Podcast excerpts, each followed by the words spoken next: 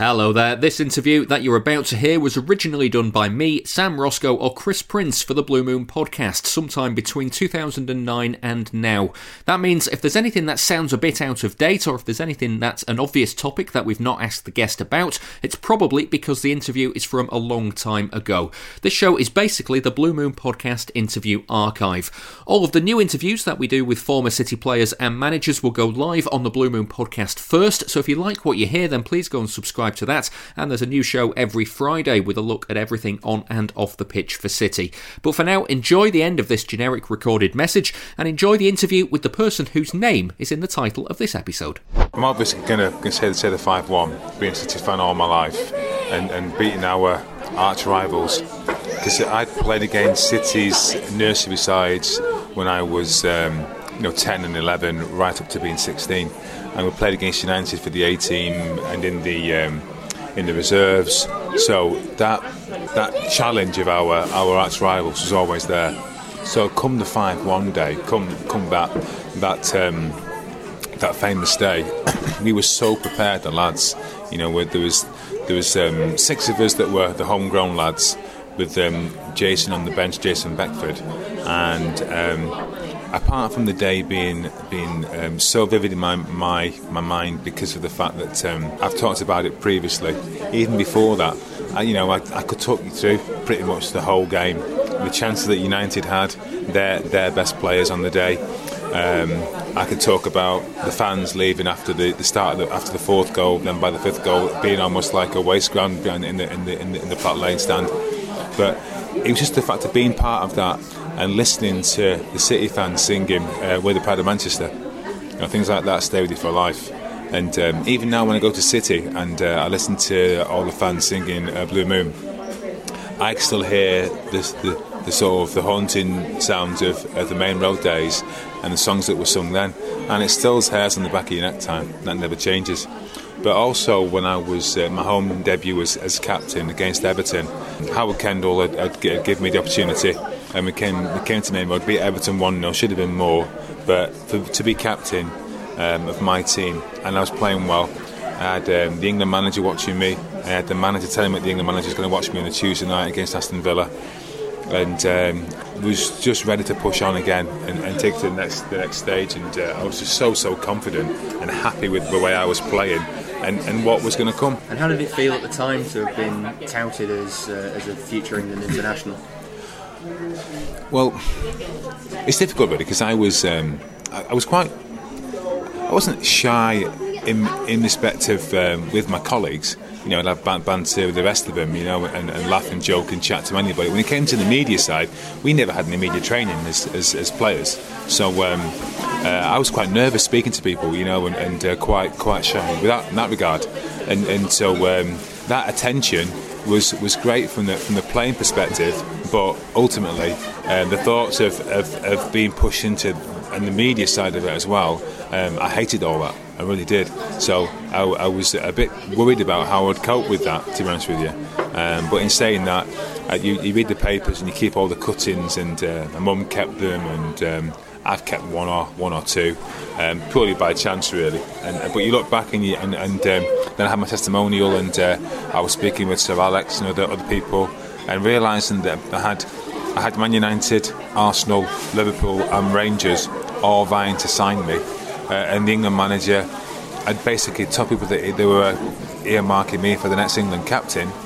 All of a sudden, it takes you it takes you back really, and, and um, the thoughts of it was, so exciting.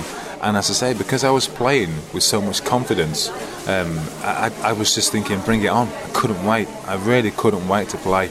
And, and um, it's just ironic that with all that about to happen, and, and in the cold light of day, you can you can then really appreciate um, such a long time 24 hours can be.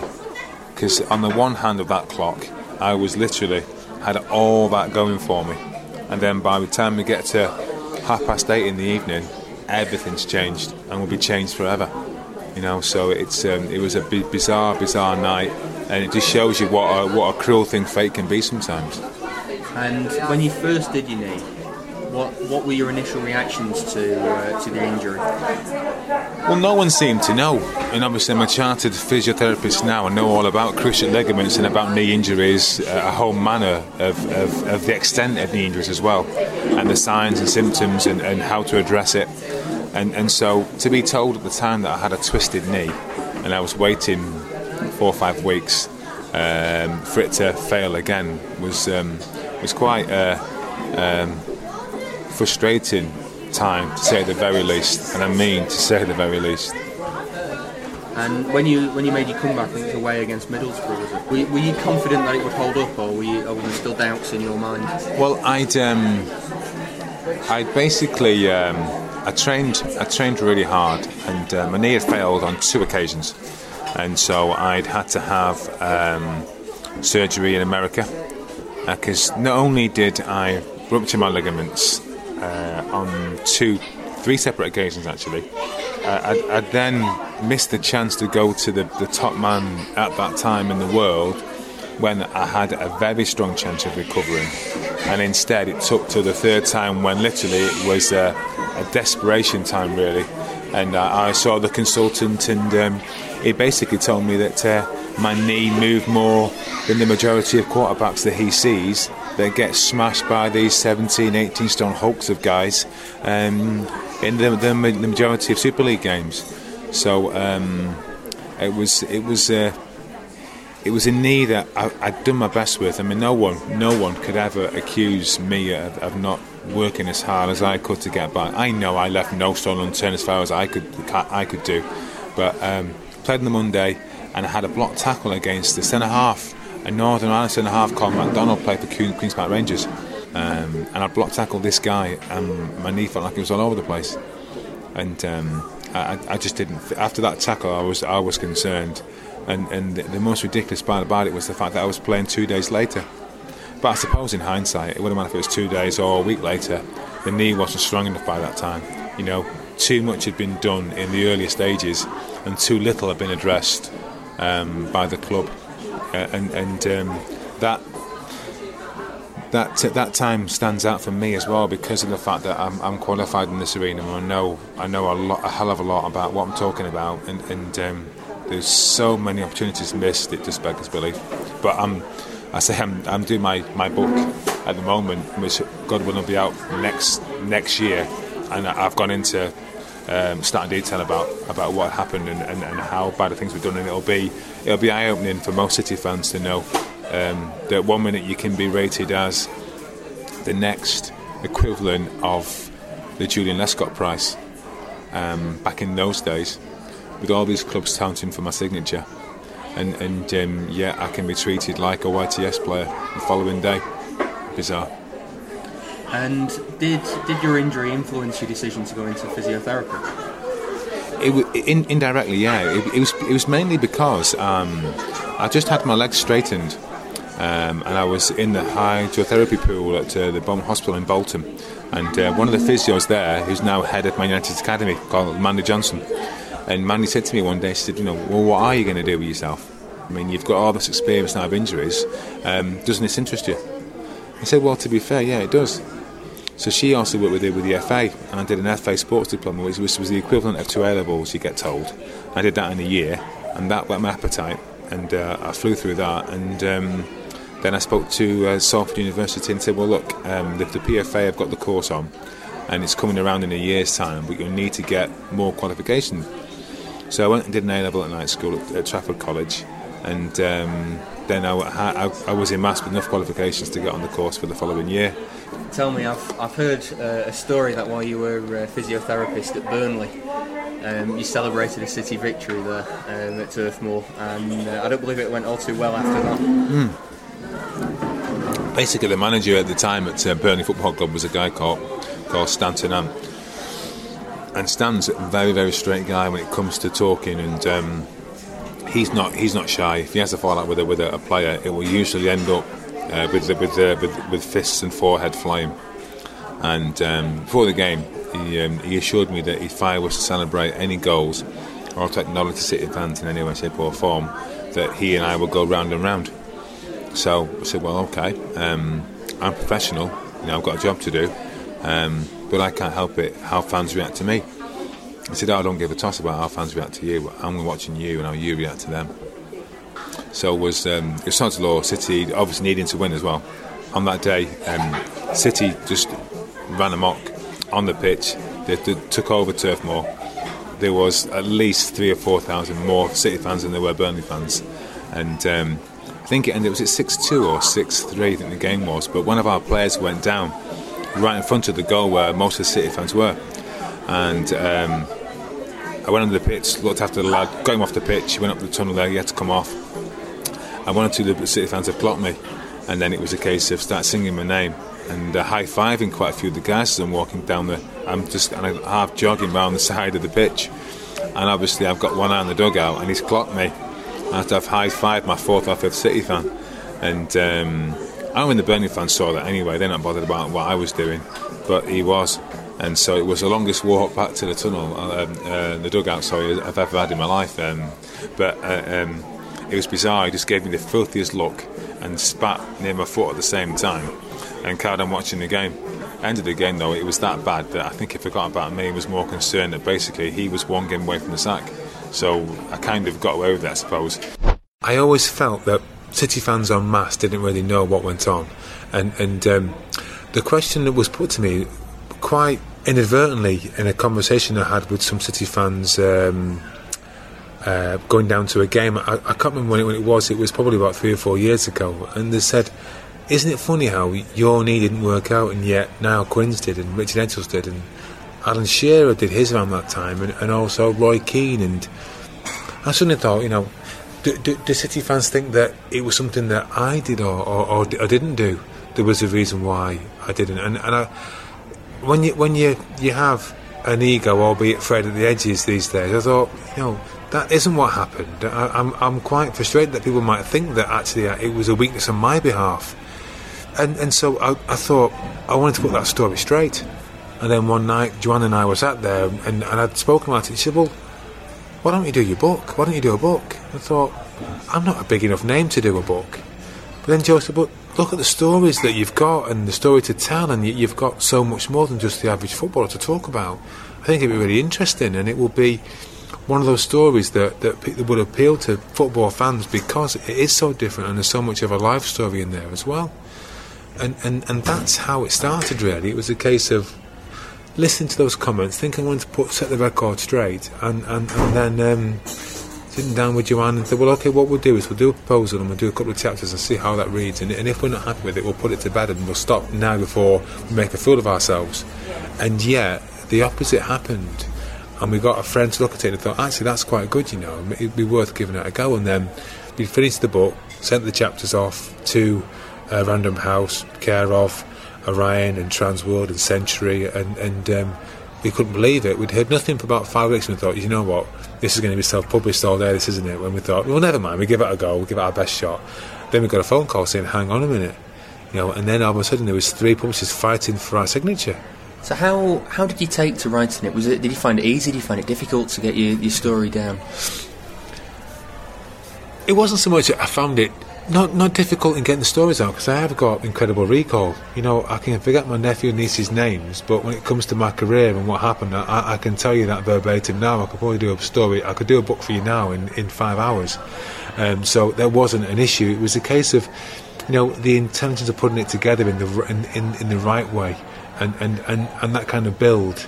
I mean, from the front cover, which was I'm so pleased that was actually my idea. Uh, it was the the fact that I felt as though I used to I used to think of you know I used to I've, I've sang "We're Not Really Here," you know, in, in in the stands and all the city songs, and then I thought I wasn't really there, was I during that time? And so I had that that idea in my mind for the book to begin with, and so um, it was just one night which I said, you know what would would work really well if if I wasn't on the front cover, why couldn't we do some a jigsaw puzzle? And, and and so that was one of the ideas. And so all of a sudden, it, it wasn't hard in that respect. The stories were there, and we got them down on paper. And Joanne's a fabulous writer, and so between us, we, we got that down. The hardest thing was on was taking the scab off tho- that, that, those old wounds and, and, and of my father passing away and of that miserable times of my depression and not being able to play and and, and uh, the heartache at Lilleshall and the false dawns and, and to be in the wings for four years and not being able to get on the stage and do what you you felt like you were born to do and that you were put on this work this, this earth to do. And the fact that every waking hour I lived and breathed trying to do that and not being able to do that through through and it's not my own fault either. You know being able to put that down on paper was was was, was quite hard. That was hard. That was really hard. You know many a night I used to feel exhausted and someone else have said you know what? I can't do anymore and and getting the point across that I wanted to get across you know without it being a misery memoir because it really isn't a misery memoir. You know people talk about me and they'll say how's your knee? And that day when you swallowed your tongue.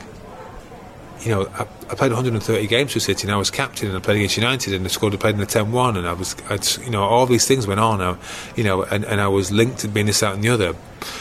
But that those were the first two questions I ever get asked, and I have no problem with that because they're they're affectionate. It's a the caring City fan that that, that that really felt for me in those days, and I wanted to be able to re- repay that compliment by putting into into a book something tangible that they can understand what I went through.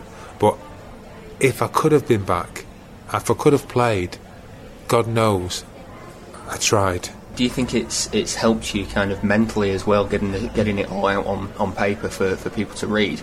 Has has that process helped you kind of come to terms with what happened to you over your career? I think it will eventually. At the moment, it's still too raw. I've got the blackness and all and all of the hurt and the heart that I went through that, that's there that's still very very raw with the the fond memories of me as a child playing football being at City you know having those those halcyon days at the Hacienda and, and being in the 90s of, of the music and how much the music meant to me. So it, it's still you know a, a balancing act really. And eventually I'll be able to to to to to, to compartmentalize that, that all the darkness, and then I'll have those fond memories left with me. And I know I'll get to that stage. I know I, I, can do that, and I will do that. But at the moment, it is still pretty raw. So, it, you know, it, it, it takes that kind of question, or the questions of the good time, to, to be able to, to zip that side up and to count and, and to talk about that. But at the moment, it's still about balance of remembering both the good and the bad. Uh, you mentioned the uh, the cover of the book being uh, the jigsaw with uh, without you there at the time. Uh, is that how you felt when you were when you were at City during your injury? Yeah, I did. I totally felt that way. Looking back, maybe I didn't sort of um, surmise that at the time, but certainly looking back, that's definitely how I felt. I felt as though I was uh, a bit of an imposter, really. I was a bit of a fraud, and I felt as though almost like as I mentioned in the book, the fans see me on a match day, you know, just doing the corporate kind of hospitality part to to what players had to do if they were injured or if they were they'd been ill and hadn't got a place in the in the team on the Saturday. I felt as though I was kind of rubbing the fans' faces in it, saying, "Well, you know." But um, and when you look back on the on, on Bullseye footage and, and they get a chance to win the best prize, and they don't get the darts that they want to get, and they end up losing, and Jim Bowen says, "Look at what you would have won," and I was like, "This is the player that you could have out there, but you can't because he's injured.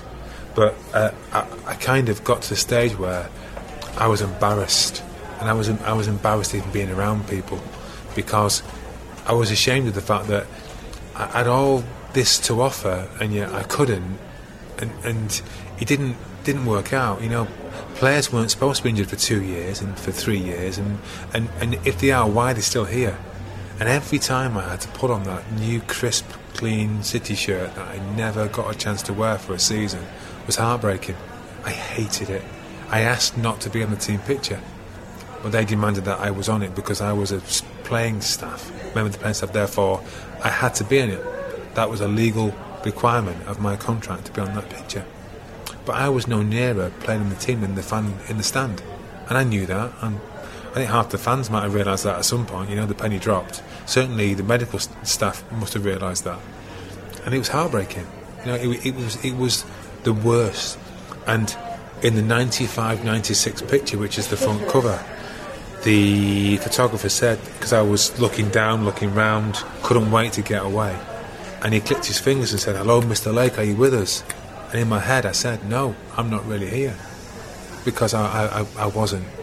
And, and there was, if, if I look back and, and, and the emotional stresses that were put upon me uh, and the psychological ramifications of, of, of, of, what I had to, to endure, um, I'm surprised that I didn't do a lot more damage both to myself and to other people. And, and having to internalise all of that was one of the reasons why I actually crumbled and, and I, I fell into depression.